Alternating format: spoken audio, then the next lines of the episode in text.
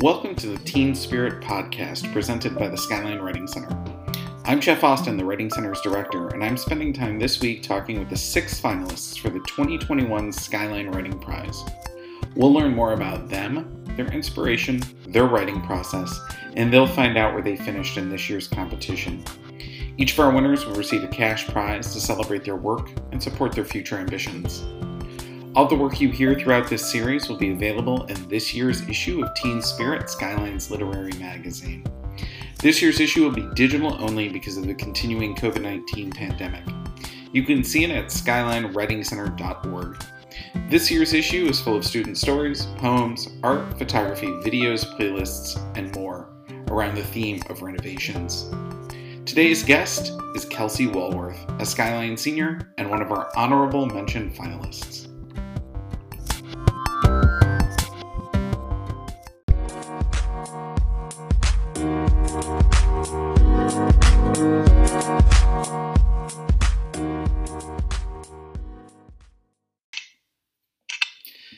Kelsey Walworth, a Skyline senior, has spent the last two years as a Writing Center tutor and um, as a member of the Teen Spirit editorial board.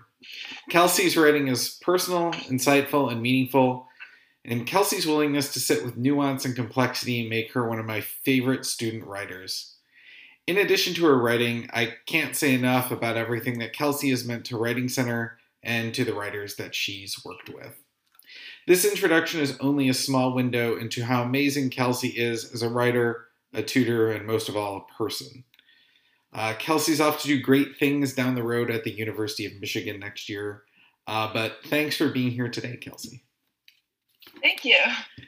Uh, so, you know, you uh, have had a number of really great pieces in Teen Spirit over the last couple of years, and, and including your submissions this year. So, you know, I'm wondering about your writing process a little bit. Um, how do you go from an idea or uh, like a flash of brilliance into these um, these final products, which, as I said in your introduction, are personal, insightful, meaningful, nuanced, complex? How do you how do you get from how do you get from point A to you know point Z? I definitely do like a lot of writing in my head or like sort of talking to myself almost in my head. Like once I have an idea, I will carry it around for a little while. Like my Teen Spirit pieces this year, I had an idea all the way in the fall, like when I was doing college essays and things. And then I sort of held on to it and didn't end up writing anything until a week or two before submitting. Um, so I just like I don't know, I sort of talk through what I'm going to write myself in my head. Um, but also, like for my piece, I'm thinking about last year, I like to find prompts too, sometimes for writing. Like that can often help me get going. And then I end up like writing everything down on paper and coming back to revise it because as I wrote in one of my pieces, that's like my favorite part of writing, the revision. You've always been uh, since I first met you in ninth grade, uh, big into revision. I mean that that is something I, I, knew about you or learned about you almost instantaneously. Uh, yeah. A- after meeting you and learning more about you as a writer. Um, like I said, I've known you since ninth grade. Um, one of the other things that I'm kind of interested in about your writing process is I've noticed over the years that you've um, really uh, at least from my vantage point, opened up, your writing's become a lot more vulnerable. Um, you're sharing a lot more about yourself. Um, you know, what does that process look like for you, where you've become willing to to lay out some some personal details and some vulnerable moments in your writing? Yeah, I think it's. Um, I don't. I'm very good at when I'm in person, like people like meeting new people just like sort of rolling with it. And i think a lot of people don't know how like nervous i actually am to share with people. Um so i guess like i sort of think about just writing not really to an audience. Um and then for things like Teen Spirit, I'm just like, okay, I'm going to submit it and then just like not look at it so I don't feel, um, I don't know, nervous about it or self conscious about it. But like, um, I guess I think practice helps with that. Just like um, practicing, like, you know, like writing it for myself and then submitting it and then good things happening, you know? I think you know you're what you're making me think of is a a really good point that uh, you know I, I heard the other night um, from a, a, poet who was talking a little bit about their process, and they said, you know, um, often when I write poetry um, or when I write a, a, different kind of piece, my audience is myself first. Um, that doesn't mean it'll never get into the public I or that I'll never share with anybody. But really, uh, my first audience is me because a lot of times I think when we write, we're coping or we're processing or um, you know you talked about writing in your head. Uh, I you know I think that's a way of processing and a way of coping. So uh, yeah. Yeah, I, I, you know, I think that your first audience can be yourself, and that's not necessarily bad. Yeah. Um, so you're going to read a piece today uh, called Sunday Night. Uh, do you want to tell us a little bit about uh, what Sunday Night is and how it came to be? Um, so it's kind of it's inspired by this whole like Zoom school year and a little bit of the growing that I've been doing this year. With um, it was it's kind of hard, I think, for everyone to not have a ton of separation between school and like home um, when we're all learning online. But in a way, like struggling with that has sort of helped me become a little less, um, I don't know, I guess a little less perfectionistic, a little less concerned with like everything being totally perfect for school, you know? So it's sort of like, um, the, the piece is not word for word a real Sunday night that I experienced, but it's sort of a um, inspired by some evenings, you know, Sunday night right before Monday going back to school. You know, you have all the homework that you had to do over the weekend. Um, so it's sort of like reflecting on a little bit of like what my personality and outlook toward school and assignments were at the beginning of high school to now. And I think a lot of that change might not have happened without all of our Zoom school year. When I read this piece, uh, it, it, you know it really took me back to thinking a little bit about boundaries and how important boundaries have become in uh, the the online school environment. But even a, a, as somebody who's had to do the bulk of their work online, you know, it's an interesting dynamic when work and home, just like school and home, uh, are the same place. But you know, we we talk a lot about boundaries in Writing Center, and we've had those conversations this year. Um, and you know, uh, uh, you know, I just keep thinking about um, Prentis Hemphill's quote that uh, boundaries allow us the space to love me and you at the same time, right? Um, and Adrienne Maree Brown's quote, uh, about uh, if you respect my no, you'll benefit great more greatly from my yes. Um, and I think you know, uh, it, it, if we think about what we want to carry forward from a Zoom school year, it might be boundaries. Yeah, yeah. definitely. Uh, all right. Uh, one of the cool things about these podcasts is that we get to hear writers uh, read their work in their own voice. So I'm gonna turn it over to you here to uh, to to give us the show, uh, and so yeah. we can hear Sunday Night straight from the author herself. Okay.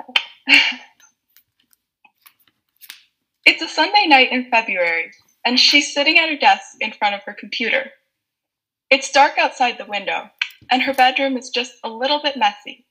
The pileup of things, a subtle indication that she's reached the end of a busy week. The glowing digital clock on her dresser reads 11 p.m. It's been a long day, but also a successful one. She led a Zoom writing group for elementary schoolers, came really close to mastering her latest minuet on piano, and baked sugar cookies from scratch with her sister, just because.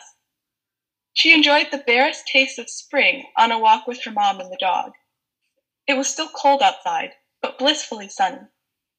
In the evening, she drove herself all the way to the barn, where she rode a horse, did groundwork with two more, and helped her friend with chores.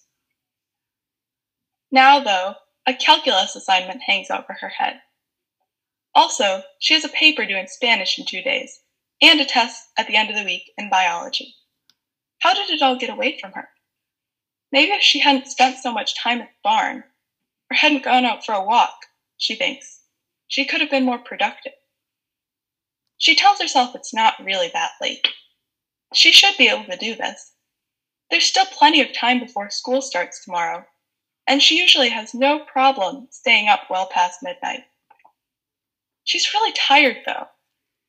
She hovers her cursor over the bookmarked icon for the school's learning management system. Does she even have the mental capacity left to do homework? She thinks back to another girl she used to know. A nervous 14 year old with ambitious expectations for herself and endless persistence. That girl could always be counted on to get it done, no matter the situation, no matter what it was. She has to admire that girl's determination. Her ability to withstand discomfort and adapt to constraints, even the outrageous ones. That girl would never give an excuse, never blame another person or circumstance, never ask for an extension, never miss a deadline. That girl always had the will and always found a way, even when it meant struggling more than she ever should have had to. That girl is gone now, she thinks. She's not sure where she went. She only knows that one day she woke up and realized that the tireless commitment to perfection just wasn't there anymore.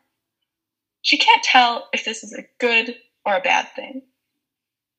Was she really gone, though? What if that girl hadn't completely disappeared, just changed? What if she had found something inside of her that allowed her to forgive herself, to see herself in a larger context, to understand that asking for help isn't just another way of making an excuse? Something that taught her to give herself a break, to let herself be weak, to be at peace with not having all of the answers. That girl hadn't fully healed, but she was healing. Hadn't fully grown, but she was growing. Back in the bedroom, she considers clicking on the icon. That girl she used to know definitely would have. She'd have already pulled out her math book and started diligently struggling through the problem set. But what about the girl she is now? Another minute passes. She wonders if several hours of misery are worth being able to press a few submit buttons before morning. She closes her computer with a defiant flourish. She won't get any more work done this weekend, but that's okay. Teachers are understanding. Deadlines are flexible. Heck, she's a second semester senior. Grades barely matter at this point. She's had a busy day. She's finally going to get some rest. And for now, that's enough. That's awesome. Thank you for sharing that uh, with us. Uh, that's, uh, you know, I think uh, that's something I think that, you know, again, you're your first audience, but a lot of people are going to hear this and read this and I think relate to exactly what it is that you're going through at this point uh, in the poem. Uh, all right. Uh, I am here to tell you very uh, excitedly that you are one of our honorable mention winners uh, this year.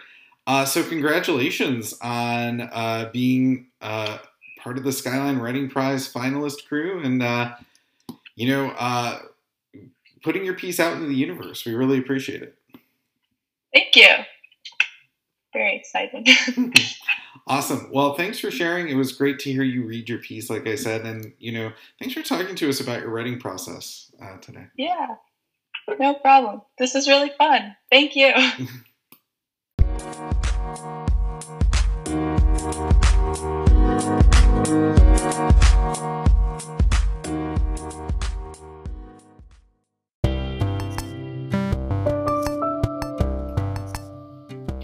Thank you for listening to the Teen Spirit Renovations podcast and for supporting all of these incredible writers.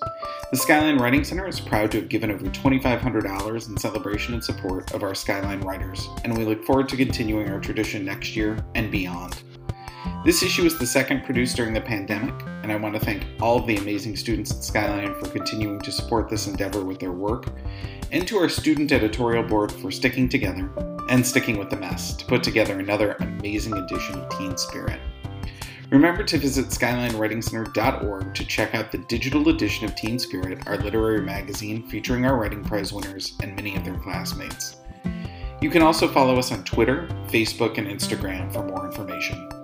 I'm Jeff Austin for the Skyline Writing Center.